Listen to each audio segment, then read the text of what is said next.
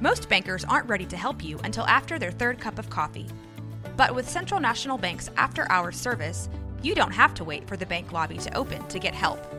You can contact us from 6 to 8:30 in the morning or from 5 to 10 in the evening, and we'll connect you to a real, live, local person who can answer questions and fix problems 7 days a week. Bank different. Bank Central. Central National Bank. Member FDIC. This is a Rogue Media Network podcast. This episode is sponsored by BetterHelp. Give online therapy a try at betterhelp.com slash 365 and get on your way to being your best self. A common misconception about relationships is that they have to be easy to be right. But sometimes the best ones happen when both people put in the work to make them great. Therapy can be a place to work through the challenges you face in all of your relationships, whether with friends, work, your significant other, or anyone else. It's helpful for learning positive coping skills and how to set boundaries. It empowers you to be the best version of yourself. It isn't just for those who've experienced major trauma. If you're thinking of starting therapy, give BetterHelp a try.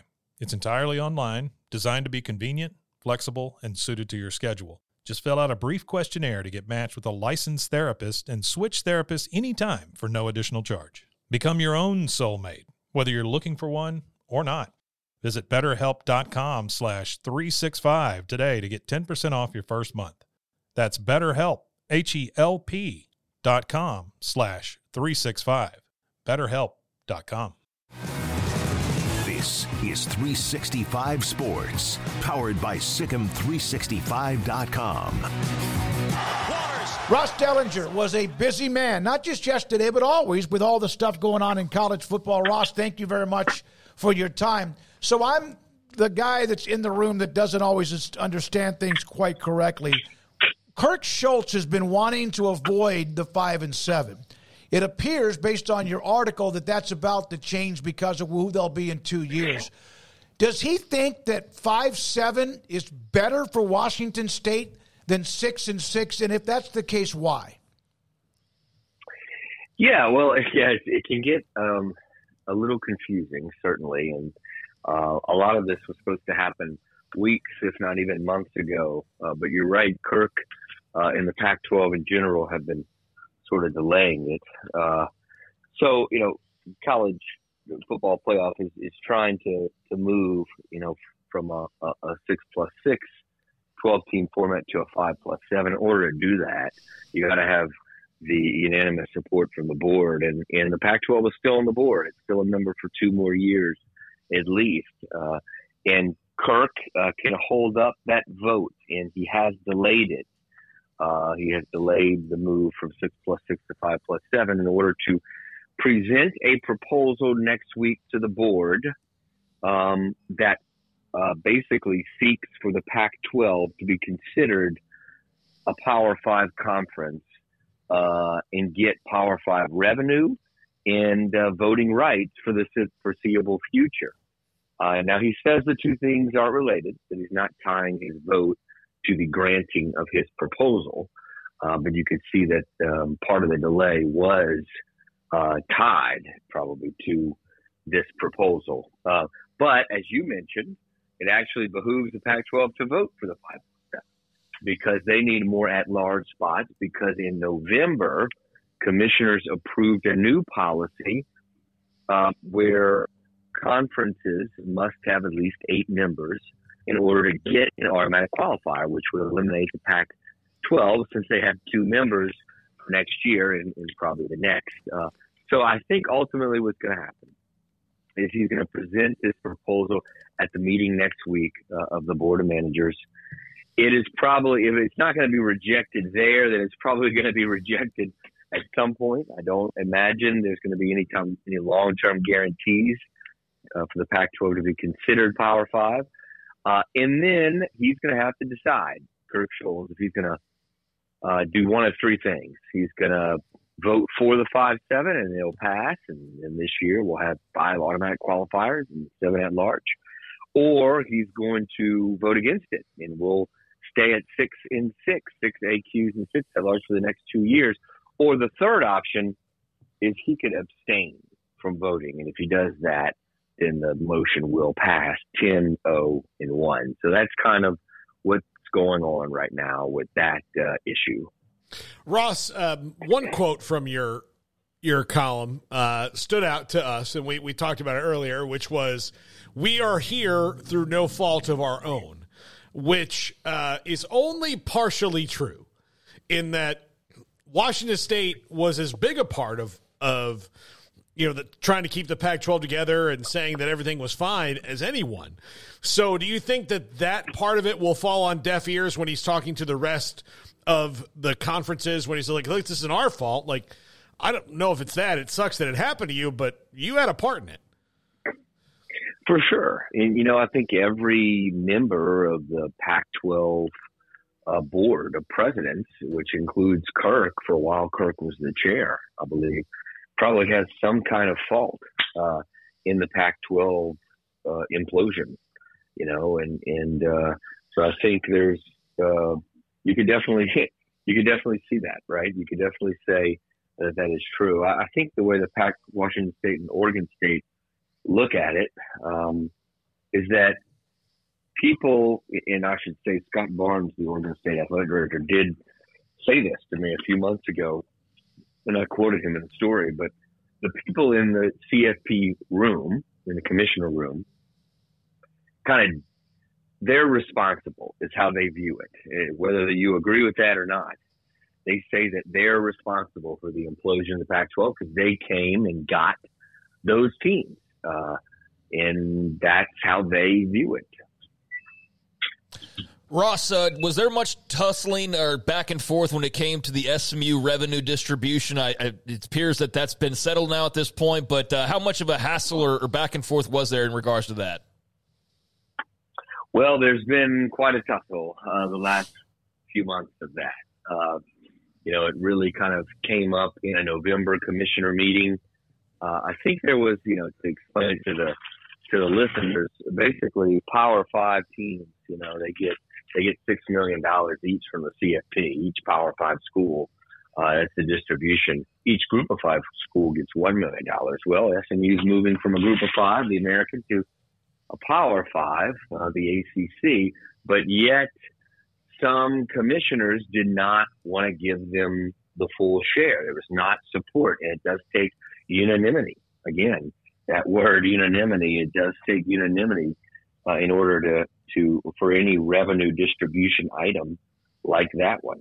Uh, you know, so uh, there wasn't unanimity, and so after a few months, there was I think some tussling back and forth until Jim Phillips uh, did come up with well, what has been kind of termed a compromise.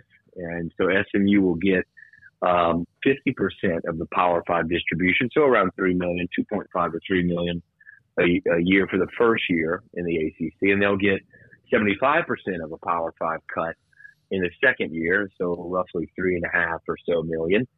Um, and so they'll get around seven to seven and a half million instead of the 12 over the two years, basically is uh, what the com- what, what, compromise was uh, was reached. Ross, when you also had the story, the uh, uh, what the SEC and the Big Ten are going to do with this uh, advisory board or whatever. When you spoke to Brett Yormark of the Big Twelve and also with Jim Phillips, they both uh, publicly and to you said they have faith that the SEC and the Big Ten are working, I guess, for what might be in the best interest of everybody. Do you do you think they believe that? And does Jim Phillips believe anybody after the alliance blew up that he thought was so good? well, you know, it, it is it is a time and an era in uh, in college athletics where it's tough to believe anything. You know, in in the trust. I think the trust in the college football playoff commissioner room um, is is a trust that is probably maybe not at an all time low. That may have been last year, um, but it's at a low. Uh, there there's definitely an an issue with uh, with with the with the trust among commissioners given realignment in, in all the things that you have mentioned.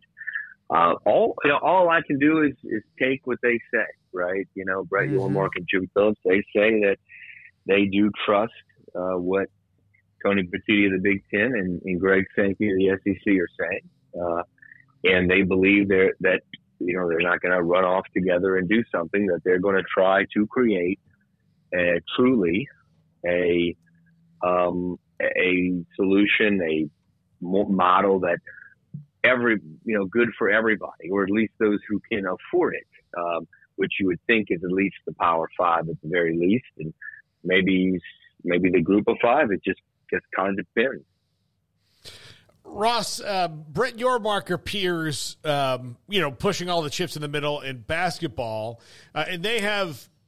I guess it just seems from the outside looking in like the Big Twelve has other things moving in case the Big Two do decide you guys aren't worth our time anymore and we're leaving. We'll take from you what we want, but you know, just move on and leave us alone. And it doesn't feel like the ACC's doing that at all, especially given the fact that they've got a team that wants to leave so badly right now, they're willing to pay a ton of money to do it. Well, for sure, right? The, the these two leagues, I think, are in, uh, I would say, very different uh, situations. You know, uh, the the Big Twelve is is a uh, is a league where top to bottom there's not necessarily any big football power, but but there's really no kind of small, you know, school with um, like a like a you know like a Vanderbilt or Northwestern or something like that. So it they bring a lot of certainly a lot of parity. It, it feels like the Big Twelve does, and all the members seem genuinely happy, you know, to be to be in that league. That's not the case with the ACC, right? That the ACC is, man, it's just made up of very different programs, uh, and I think there's a lot more like-minded in the Big 12 and and similarly resourced in the Big 12 as opposed to the ACC, where you have you know five or six smaller private programs and you have three or four big brands and and that's led to the situation that we see today, um, where you do have a, a, big brand, Florida State, and maybe some others eventually uh, that are looking to to leave the league.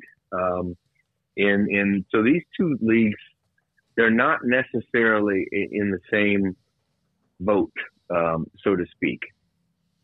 Ross, uh, you mentioned the word, uh, the word that stuck out to me at least was inevitable when it comes to the expansion of the NCAA tournament. And you point out in the article, much the way the SEC and Big Ten want to flex and get more of the, the pie in football, then you can understand the Big 12 and ACC wanting to, to maximize their brands in basketball. Um, I know you're a writer, so you, were, you use certain words for a reason, but how inevitable do you feel like NCAA basketball tournament expansion is? And, and what kind of a timeline, uh, roughly, do you think that, that we're talking about here? Is that something that they can kind of like the new playoff get done in a hurry, or is that something that's going to take a, and be a longer process? You think? Yeah, I, you know, I, it can't be too long these days. I think that um, you know, right now in college athletics, the the power four, I guess, soon enough, the power four, or even the power two to a degree, the SEC and Big Ten, are controlling a lot of the decisions. And those leagues want a bigger tournament. I know that a lot of fans disagree with that, and I, I can understand that. But they believe that their teams deserve more spots. Um, and whether that's eliminating AQs, which could really be a political disaster, and would not go over very well, I wouldn't think. So I think the most likely probably is adding at large spots. And I don't know how quickly you can do that, but I'm going to guess within the next two or three years, we will see a change in the NCAA tournament because that's what the major leagues want. Uh, in the major league, whatever the major leagues major major conferences want, they get because they have the value, they have the revenue, and they share that revenue with everybody else in the in the NCAA. You know, about ninety five, maybe ninety two percent of the NCAA uh, relies, in a lot of ways, relies on the major conferences and their value that they bring, specifically the NCAA tournament, and to a degree, the CFP as well. So they want it, and uh, I think there's probably, like I said, within the next couple of years, I would imagine that we're going to see changes to the basketball tournament that, in all likelihood, in, includes just overall expansion and the addition of at-large uh, spots. Ross, last time we had you on, and again, thanks for your time. Anytime we can get you, uh, you did have a bucket full yesterday. But last time we had you on, we were discussing this possible lawsuit or the injunction Tennessee against the NCAA, NIL, the transfer portal, the college football playoff. Now this with the. Do you think this is ever going to have like people are actually sign something and we have five to seven years of calm, or is this going to be all the time? well, um, at some point, you would imagine that we'll have stability in some way or a level of stability that we don't have today. Uh, you know, it's it's not coming anytime soon, though. Uh, we're we're in a uh, transformative time in college sports, and I would guess that we'll continue uh, in that transformative time for a while until we do get reach some stability. Uh, so we're we're probably not um, not there yet, and we're probably maybe even a few years away from there. Yep, it seems like you've had to get your go get a, a law school degree uh, to to be a part of what you're doing. right. seriously, I, I, mean this. You've, you've done an incredible job with it. That's why we reach out to you as much as we do, and we appreciate it. And great job this week and into the future. We appreciate your time. No problem. Thank, Thank you. you.